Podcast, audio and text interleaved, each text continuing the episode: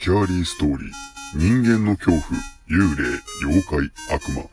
科学では紐解けない不可思議な話など、そういった怖い話を読み解いて、最終的に自分たちで怖い話を作ってみよう。という内容です。はい。今回のお話はいなくなった母の行方。死してなお何かにしがみつくためにそこに存在するのか。それとも生きるものが何かに対する気持ちや思いをそこに形として表そうとしているのかそれではお聞きください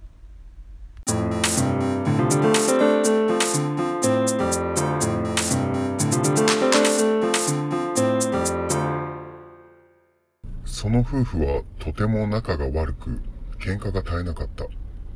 そしてついにある日、口論の末に夫は妻を殺害してしまった。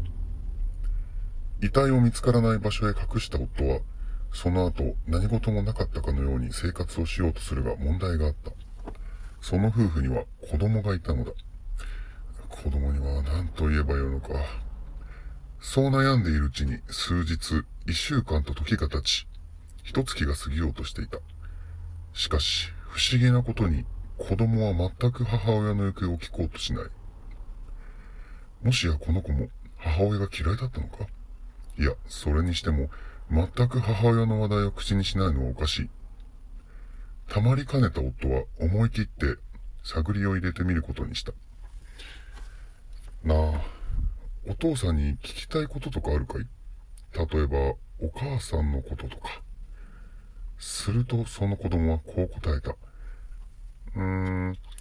なんでお父さんはいつもお母さんをおんぶしているの？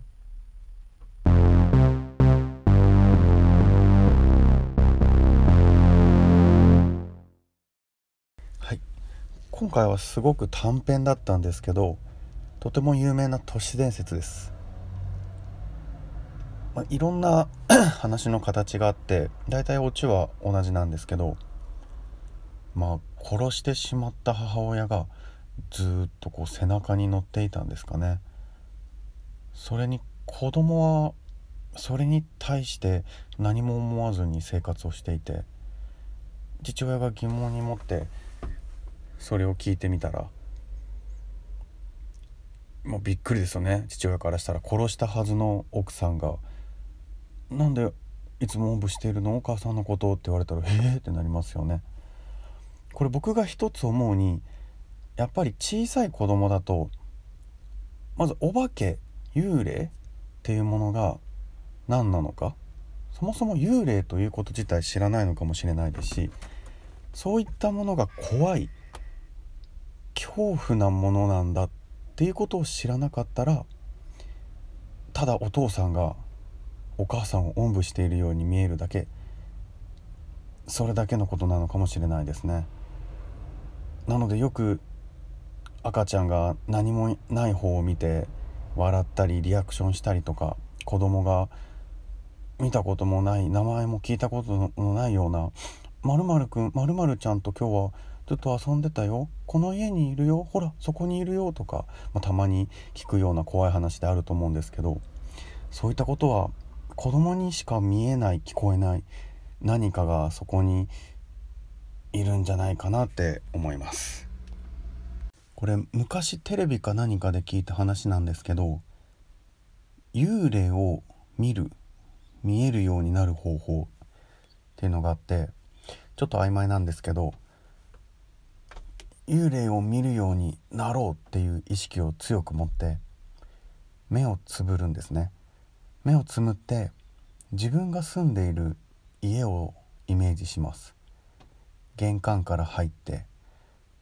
で隅々まで部屋の中を探索してありとあらゆるところを見て回って何か黒いもやのようなものが大きさは人によってバラバラなんですけどそういったものが見える時があるそうです。それが見えたらその場所に実際に幽霊がいるもしくはそこで幽霊が見ることができるというこういった話を聞いたことがあるんですけどこれ聞いてすぐ僕やってみたんですね。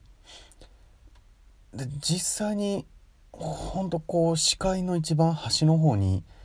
黒いもやのようなものがこうふわっと見えてそれ以降、まあ、特に変わったことはなかったんですけど普段過ごしてて12回だけ視界の隅の方に黒い影のようなものがこうスーッと一瞬見えたことがあるんです。まあでもそれが幽霊だったのか、まあ、先入観でそういう風に見えてしまったのか今では分かんないんですけど今ではというかいまだに分かんないんですけどちょっと興味ある方がいらっしゃったら是非やってみてください。で今日ちょっと人の恐怖というか朝怖い体験をしてコンビニに寄ろうと思って車で駐車場に入ったんです。で入ったらコンビニの端の方から人が歩いてきて見た目はあのアニマル浜口さんのような目がギョロッとしたような人でですごいじーっとこっちの方を見てくるんですよ。でどんどんどんどん近づいて歩いてきてで僕の車の前の方をうろうろしてみたりそして運転席側の本当扉の2メートルないぐらいの位置に立ってずっとこっちを見てくるんです。